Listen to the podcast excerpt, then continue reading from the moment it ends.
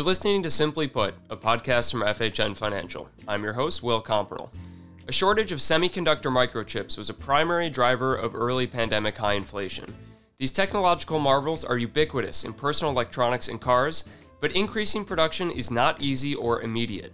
The Bipartisan Chips and Science Act was passed in August of last year, aiming to spur domestic investment into semiconductor research and manufacturing. On today's episode, we talk with Annie Rothrock, Vice President of the company A T R E G, about the semiconductor microchip industry through the pandemic and how public investment will shape its future domestically and abroad. Stay tuned.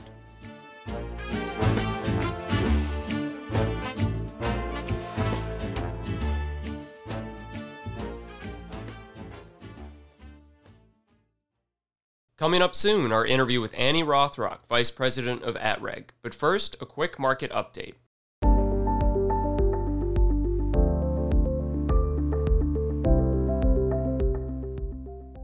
Bond yields have oscillated the last two weeks from data releases and Treasury auctions, but through it all, they have so far maintained the post-F O M C rally we saw to start off the month.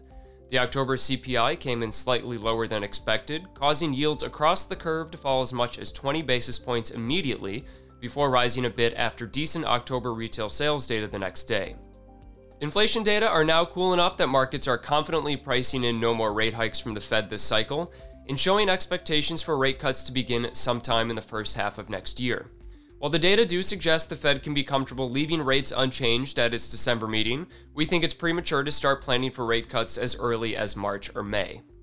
With longer-term bond yields declining so much over the past month, financial conditions are not nearly as tight as they were during Chair Powell's last press conference. The Fed will only start cutting rates once it's confident the economy is in better balance and price pressures are sufficiently tamed. Auctions for the three-year and ten-year Treasury notes went off relatively smoothly, given the worries over the higher Treasury issuance announced at its November refunding. The thirty-year auction, however, was a different story. The auction tailed by more than five basis points and exacerbated investor worries that higher supply of Treasuries is going to keep putting upward pressure on interest rates. House Speaker Mike Johnson passed a clean continuing resolution this week, allowing the federal government to stay funded through early next year. The bill managed to pass the Senate with overwhelming support and, as we record this, will head to President Biden's desk for a final signature. That's all for the market update this time. Now, our interview with Annie Rothrock.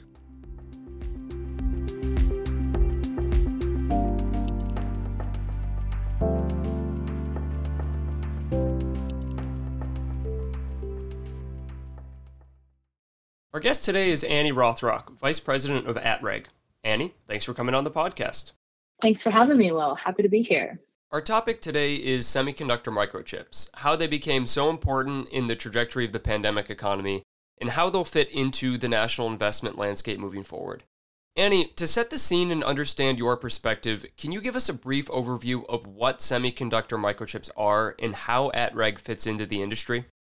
It's a great question. You're hearing a lot about semiconductors and chips in the news right now, but I think regular people outside of the advanced technology space, I think, are often wondering, what are these things that I'm hearing are so important to our supply chain? So semiconductors are sort of interchangeably referred to as integrated circuits, so I Cs for short, or microchips, or chips for short.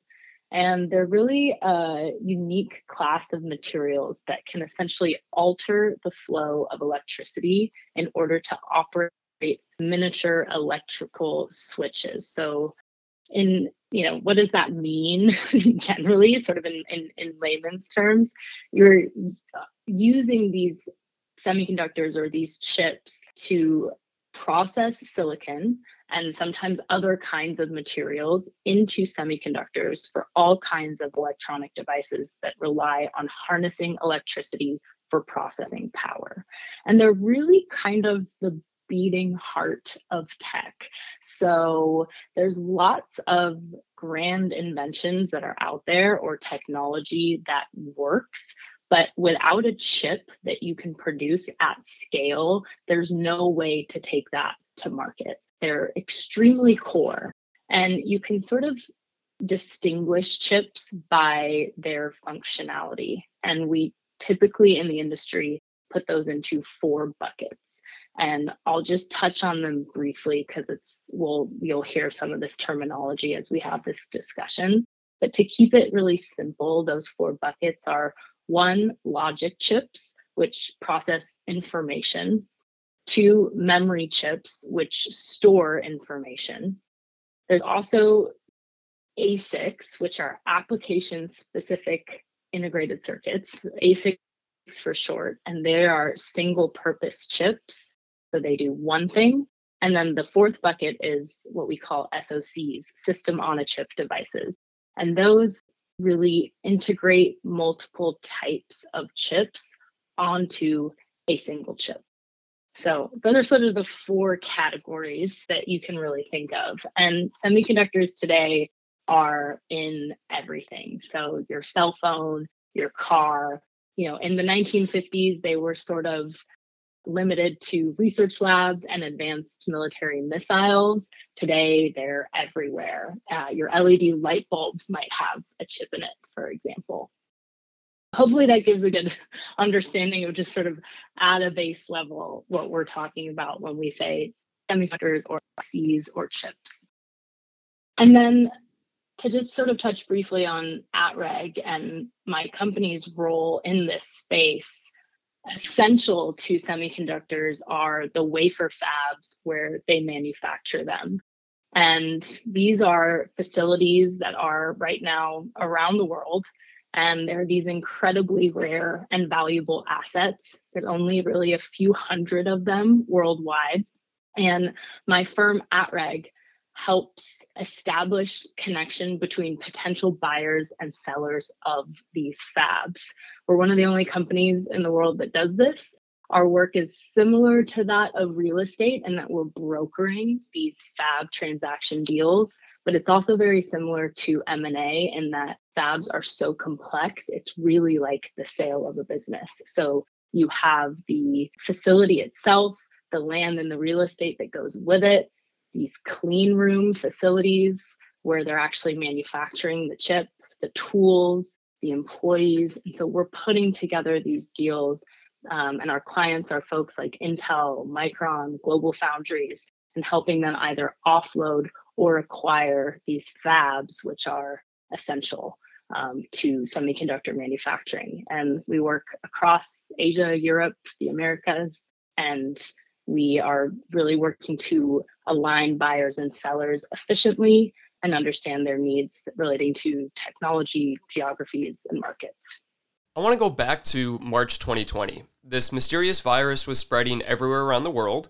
As a human being, I'm sure you were just as anxious and bewildered as anyone else. But as someone in your position at A T R E G, what can you tell us about how semiconductor firms were seeing the economic landscape during that first stage of the pandemic, let's say the, the first few months, and changing their behavior accordingly? So I think something that semi execs experienced early in the stages of the pandemic, like for so many people, the those early stages were characterized by so much uncertainty, not just from the unknowable progression of COVID that we were seeing happening, but also from the really rapidly shifting customer demand Uh, that was due to some of the quarantine restrictions and some of the confusion over government regulations. In the very early stages, and it, it's you also saw something sort of in terms of that customer demand was different across markets that you were seeing. So initially, uh, a lot of the automotive customers, which account for a very significant, you know, maybe thirteen to fifteen percent of the, the industry, of, of the market demand, canceled orders, guessing that the demand for cars was actually going to go down. So that's what you saw very early on. You also saw on the consumer side an increase, but really there was just so much uncertainty for execs as they were thinking, what's going to happen with my customers? What's going to happen at my fabs? That was a really big piece of this, of looking at the restrictions that their employees would have. In order to manufacture these chips, you have to have employees in a clean room environment, you know, kind of on what's like a shop floor. They wear these, these sort of bunny suits in a clean room environment because you can't have a single speck of dust that gets into these places. And it was sort of one of those essential workers that you saw that were needed, but government sort of regulations related to that did not keep up in, in the early stages with that. So you saw a lot of fabs closing, which had a huge impact on the capacity and the amount of chips that they were actually able to produce. When inflation started to really pick up in the U S in the spring of twenty twenty-one, I actually used semiconductor chips as this iconic representation of how it's a lot easier to turn the economy off than it is to turn it back on. Um, at that point, after the third stimulus spending bill and the vaccine rollout was going smoothly, it looked like there was a light at the end of the tunnel, and I think consumers were ready to spend again.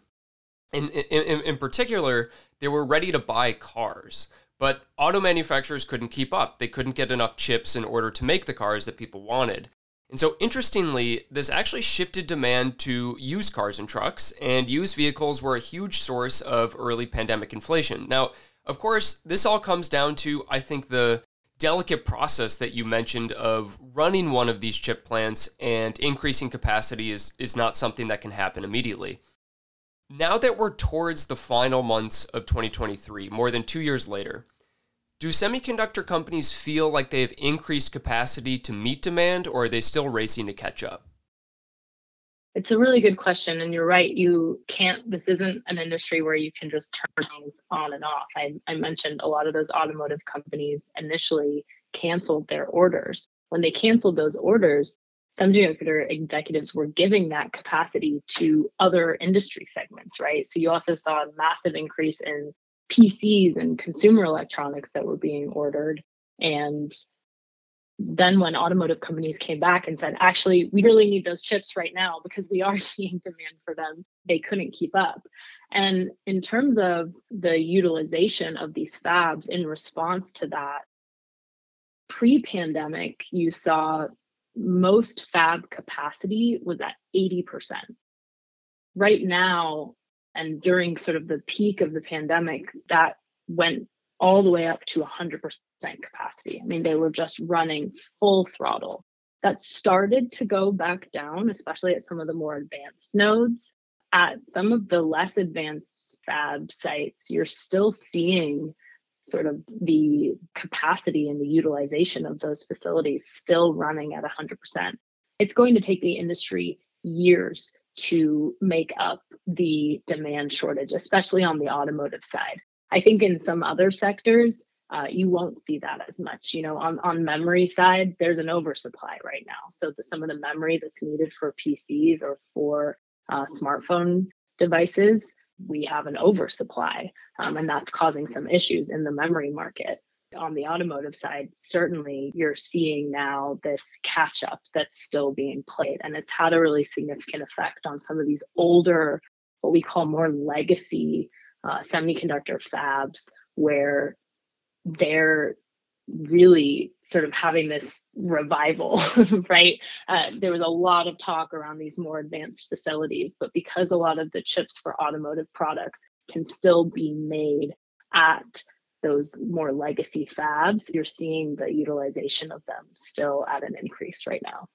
There's this term used to describe the unreliable signals in a supply chain called the bullwhip effect. Essentially, each link in a supply chain can only see one or two links ahead, and so it can be hard to know what the actual consumer demand is.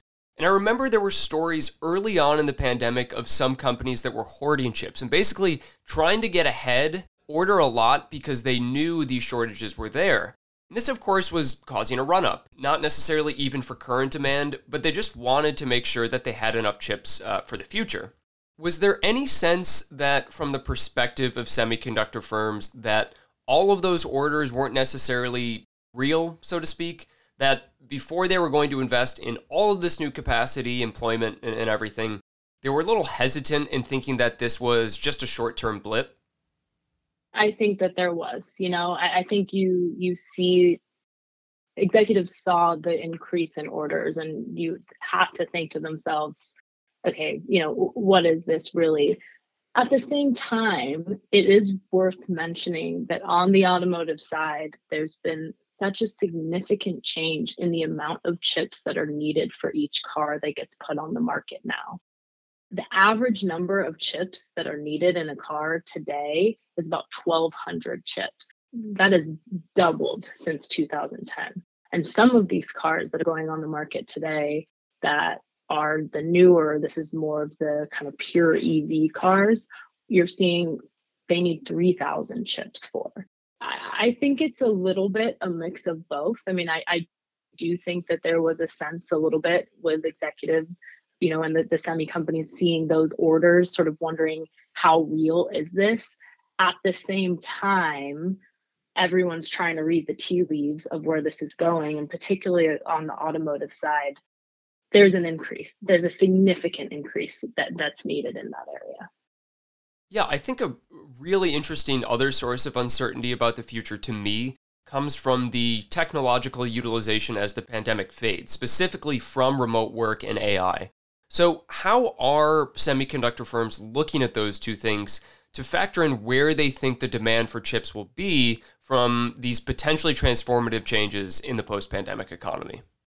So I think the work from home policies and the government stimulus in terms of what we saw on the consumer electronics side, you, you saw a, a big shift. I mean, P Cs during sort of, you know, twenty twenty-one, during height pandemic times were in huge demand. I think for the most part, in terms of consumer electronics on the P C side, on the smartphone device side, we've mostly caught up with that demand at this point.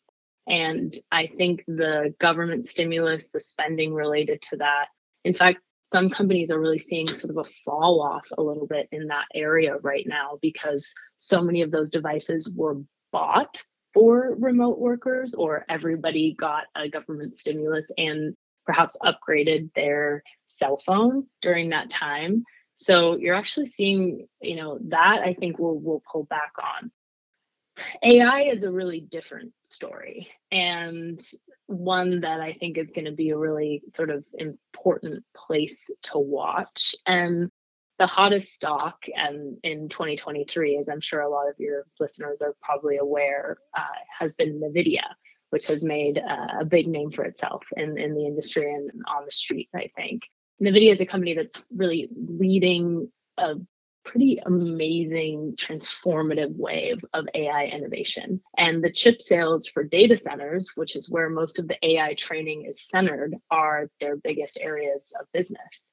And NVIDIA, just kind of to focus on them, aims to actually triple the production of their high performance chip, which costs as much as forty thousand dollars for one chip, which is just sort of unheard of. But I think NVIDIA is kind of in a class of their own here. And their competitors are folks like Intel and A M D, who reported double-digit revenue losses, while NVIDIA's stock really skyrocketed. So I think A I is a place where you're seeing a lot of semiconductors companies right now trying to read this next step ahead and making a lot of innovations in that area.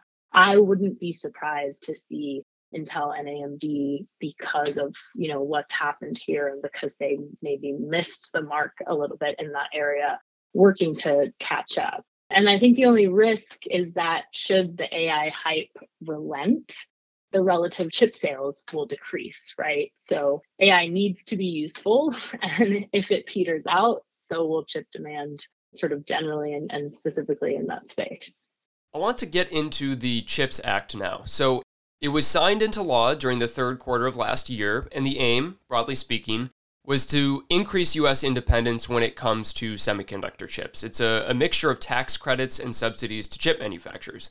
What can you tell us about how this looks to be developing in the early stages? Where is the production happening in the U S, and what are the struggles or bottlenecks so far?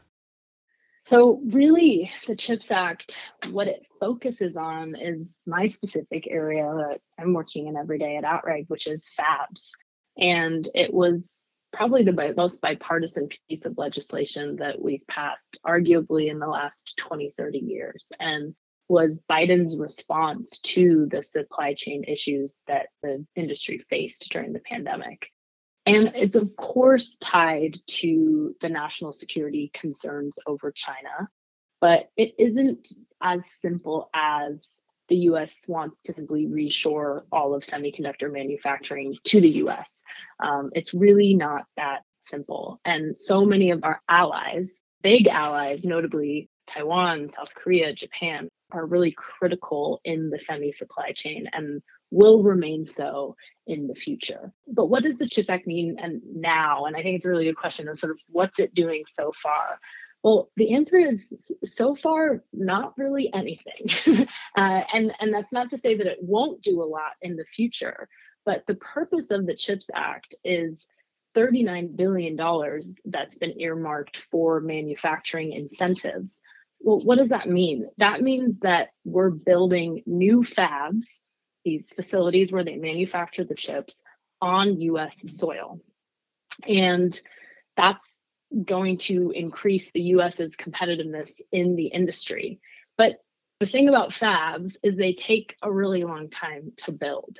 And what you've seen so far related to this is the CHIPS Act applications are now open. So companies are actively applying, and you're seeing companies as part of the application for this sort of being loud in their announcements of what they plan to do.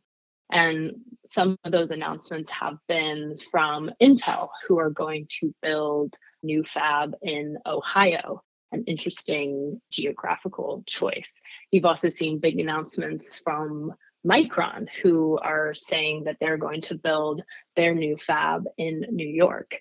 But in terms of the schedule for that, fabs, as I mentioned, you know, can take, are, are very expensive. They can be, you know, ten billion dollars plus dollars to build, depending on what you're building, and they take years to do it.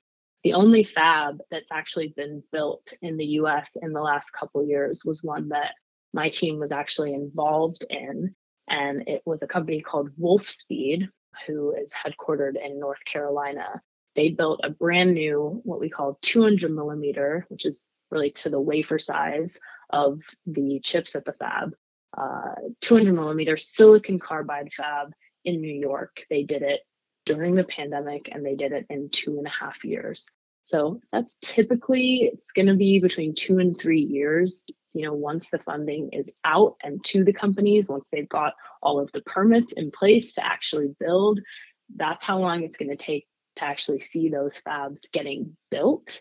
And then you're going to have the issue of actually staffing them, you know, and that's something, you know, Intel, for example, is going to be hard pressed to staff a new fab, which typically have, you know, hundreds and hundreds of employees at them and typically require pretty advanced engineers as employees to be working there.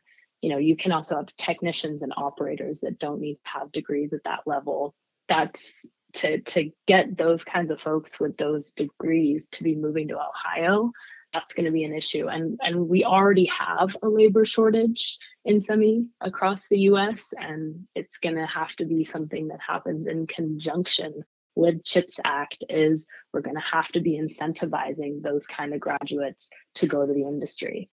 The other area that I'll just touch on, so I talked about the thirty-nine billion dollars that's been earmarked for manufacturing incentives as part of CHIPS. We've also seen eleven billion dollars, which has been allocated to R and D to support the objective of enabling the U S to continue to be a winner as it relates to the design of chips, which we have been. You know, we've kind of remained on the world stage as the winner when it comes to design of, of the chips, and we've needed to be very protective of our I P in that area. But we're going to see some really interesting plays from the Fed and the Department of Commerce as it relates to R and D. And you'll see sort of manufacturing R and D facilities of excellence that they'll look to be building, and as well on the advanced packaging side, which is a critical component of the semi supply chain as well. There will be significant investments into that area also. Uh, and many semiconductor companies have argued that we are well behind, especially when it comes to China. We are well behind China, who has actively started investing government incentives into the semiconductor industry since twenty fifteen. They really sort of have a decade leap on us in terms of the investments that they've been making in building new fabs. You'll see China invest between twenty fifteen and twenty thirty over one hundred fifty billion dollars into semi, compared to our roughly fifty billion dollars that we'll invest right now. So in many ways, this is about a game of catch up at the moment. I think you brought up a lot of interesting things there that I want to follow up on. So the first is that idea of competition with China, or really any other foreign countries. You mentioned some of our kind of friendlier trade partners like South Korea, Japan, and Taiwan. Is there any sense that this huge public investment in the U S is seen as anti-competitive or unfair? Is it ruffling feathers in this global chip industry, or, or how are other countries seeing this? It's a good question. I don't think that it's being seen as ruffling too many feathers, because those allied countries have seen the significant investments that China has made and the recognition that we have to be making our own. You know, in the E U, you've seen the E U essentially copy and paste the legislation, and they have what's known as the E U CHIPS Act that they're going to roll out. And you'll actually see some foreign companies take advantage of the incentives that will go into the CHIPS Act. So the CHIPS Act was actually a major impetus behind T S M C, which is, you know, a Taiwanese company, to announce two fabs that they're going to build in Arizona, which will be a total investment of about forty billion dollars from them. Samsung is building a seventeen billion dollars semiconductor fab in Texas. So I think that there is a big spirit of cooperation and working together and solving problems together, at least from the semiconductor companies themselves. My view, having attended a lot of recent industry conferences with executives where this is a big piece of the conversation, I think executives in the industry know that semiconductor has won by being an interconnected supply chain, and will have to be to move into the future. There are so many elements outside of just having the fab itself reshored onto U S soil. There's so many things like the materials, for example, that you need as the kind of key building block of that manufacturing process that we will always have to get from other critical players in the industry that are outside of the U S. There's always going to have to be this element of working for get together. And, and right now, what we're mostly hearing, except for, you know, from China, of course, which I think views this as a very competitive move, I think people are seeing it for the most part as a win-win for them. New fabs means more business for everyone. When it comes to either investment that's already happened or is on the horizon, do you feel it's coming more from U S firms or, or is it foreign investment? It's mostly happening from domestic companies. I think T S M C and Samsung and the deals that I'm telling you about that I mentioned previously, the, the fabs that you're seeing them invest in, that's because they know that they have to. Their customers are asking them to have some geopolitical diversification in terms of where their chips are coming from. And so they're playing the game with them. But you're going to see a lot of investment from U S companies as part of CHIPS Act. And I do think that when we start seeing the money flow and how much money each company is getting, you are going to see U S companies winning in that sense. And I think politically for the U S, that's going to be so important for them. But particularly Intel, Micron, Global Foundries, as well as some of the maybe more uh, mid-tier companies who need these government incentives to sort of catch up and start playing in the big leagues. You know, companies like Skywater Technology Foundry, who are really the only pure play U S foundry um, you're going to see some really interesting announcements from them in terms of what they're doing with CHIPS Act money to build more U S foundries uh, and other, you know, more fabless companies that, you know, have uh, haven't had the government incentives that they need to actually build facilities. They've been so reliant on the foundries like T S M C to be producing their chips for them overseas. They're now going to get to take advantage of incentives to build fabs here. So I personally think that the lion's share of a lot of the, the incentives and money that you see from CHIPS Act is going to be seeing U S companies win.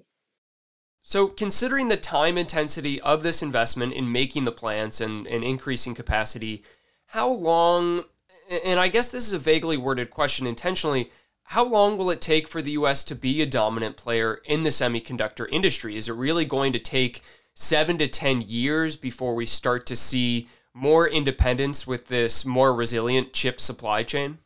So it really depends. And, you know, will the U S be a dominant player globally in terms of production and, and sort of manufacturing specifically? Then I think the, the answer is a little bit more complicated, and I think it's worth us sort of diving into. I mentioned before that already the U S is a massive player and a dominant player on the design side, right? So our engineers have since the fifties and continued through today to produce the most notable leading edge designs as it relates to this space. Some of the issue has been that because we manufactured so many of those leading edge designs over in China, we've also enabled them as a massive competitor in the process, which is why we need to reshore that production here. Now, to kind of, you know, think about this on the on the manufacturing side, I, I noted earlier how CHIPS Act was in part a response to national security concerns. Reshoring alone does not necessarily ensure supply chain resiliency that you would need to be that dominant player globally in terms of manufacturing. And a focus on manufacturing has led many to really kind of underweight the importance of raw materials and materials processing, which is such a vital part of the supply chain and which right now is completely dominated by China. And so reshoring the entire semi supply chain is neither practical, really, nor ideal. And some of those contemporary constraints related to that are going to include labor shortages, sustainability concerns. You know, these are really resource intensive facilities, from, you know, everything to water, chemicals, electricity that are needed for them. Limited funding. You know, I said, yes, it's great that we have funding. It's still not as good as what China has put forward to build fabs uh, in their country. And of course, the continued inflationary environment. I think you should expect to see leading edge R and D manufacturing in the U S. So in design for sure, but increasingly over time, and I think that's when you're more in that, you know, maybe ten to twenty years, you'll see it increasingly in tooling and manufacturing as well, will start emanating from the United States. And the manufacturing expertise, certainly as you get more fabs built here, will be located in greater volumes in the U S moving forward. And you'll see, and I think commerce has been smart about this as they've been educating themselves about where to put money from the CHIPS Act, specific kinds of manufacturing need to happen in the U S, especially, for example, as it relates to our defense products. But I think you'll see areas such as materials and memory. Those areas within the semi supply chain will continue to be global in production and quite probably dominated by other global players. All of this is in reaction to that early pandemic phase where we didn't have enough chips, but I want to consider the opposite, which is the possibility of a glut, uh, too many chips. So if we have all of this huge investment going to the semiconductor industry from this CHIPS Act, Is it possible that in a few years' time, when all of these plants are built, all of the money is taken up, we have capacity that ends up going unused? At some point, it's not necessarily the best use of resources, and I know that's hard to tell, given the amount of money and the amount of time it takes, but is it possible that we'll have an opposite problem in ten or so years where we have too many chips and we have a lot of these plants that are just idle? It's always possible, right? I think most of the predictions that are at this point across a lot of the different economists within the industry is that this industry very likely by twenty thirty is going to be a trillion dollar industry. And if you think about where technology is going in terms of our memory needs, you know, our data storage needs, the amount of consumer electronics that we all own and have on us, the amount of chips that are needed in new cars that are coming on the market, the amount of chips and processing power that's needed for A I, it's only going up. And so, yes, you know, could we have another global pandemic? Could we have severe weather conditions or other interruptions to the supply chain that would cause a glut?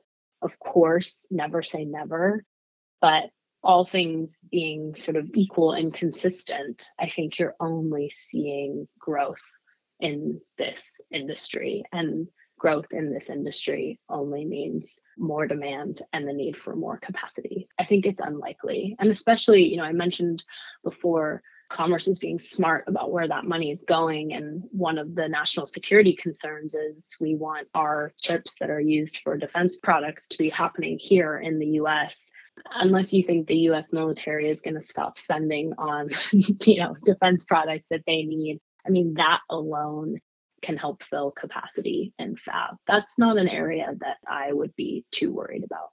Is there anything else that we haven't talked about when it comes to semiconductors, past, present, future, that you think is underappreciated by more casual observers? Based on what you see in news stories, things that aren't really covered as much as you think they should be. I touched on this a little bit, but I really think that the labor shortages within semi are probably the biggest threat to the industry right now.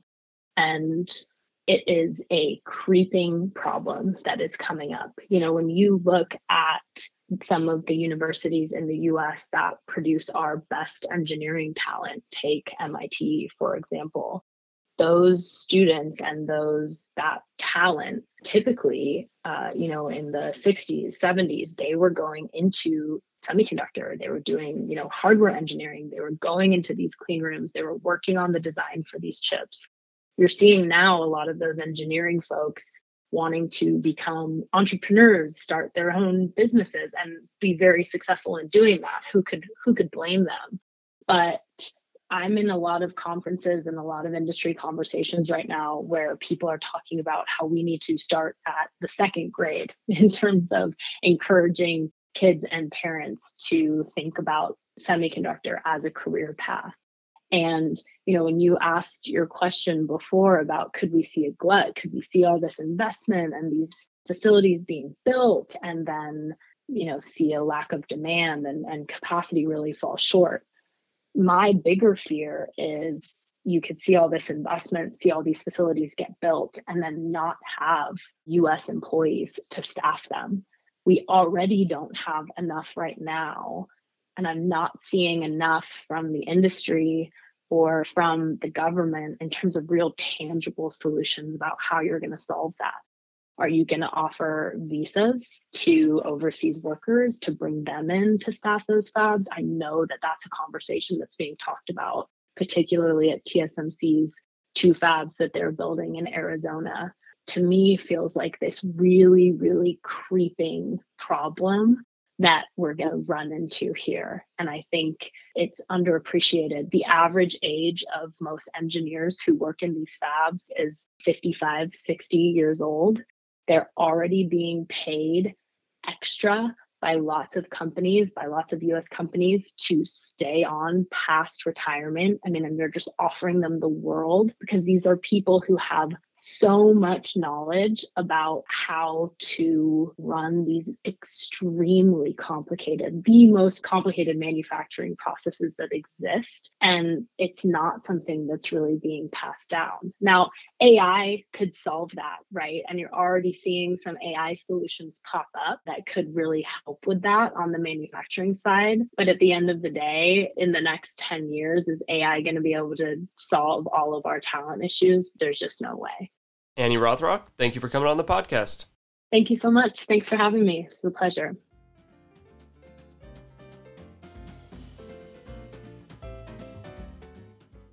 That was Annie Rothrock, Vice President of A T R E G. Two important things stand out to me from that interview. The first is that our ability in the U S to increase research and manufacturing of semiconductor chips is heavily reliant on employees with unique skills. So any difficulties hiring these workers and relocating them to the often remote areas where the semiconductor plants are will hinder chip independence in the U S. The second thing is that it will take years before the CHIPS Act has a meaningful impact on the semiconductor industry in the U S. Ideally, the long-term commitment of public money will encourage companies who are investing over a long-time horizon. The October Durable Goods Report and minutes from the November first F O M C meeting will be the highlights next week in a holiday-shortened week. Financial markets will be closed Thursday, and we expect light trading for much of the week, particularly on Friday. The following week, we'll see whether the October P C E report confirms the lower inflation and moderate spending suggested by this week's C P I and retail sales data. The P C E inflation and spending data are more comprehensive and reliable than the reports we saw this week.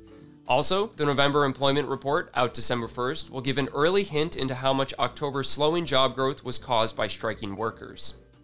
Treasury's coupon auctions resume the week of November twenty-seventh with the two-year, five-year, and seven-year notes.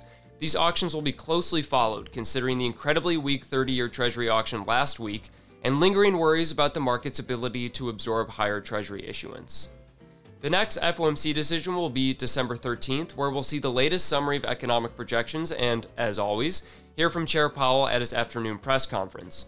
As we record, markets are expecting close to a zero probability the Fed hikes at that meeting. That's all for today's episode. Thanks again for listening. I'm Will Comperill, macro strategist with F H N Financial. This episode was edited by Bill Stanfield. Don't forget to like and subscribe to Simply Put wherever you get your podcasts. Email simplyput at f h n financial dot com with any questions, comments, or concerns.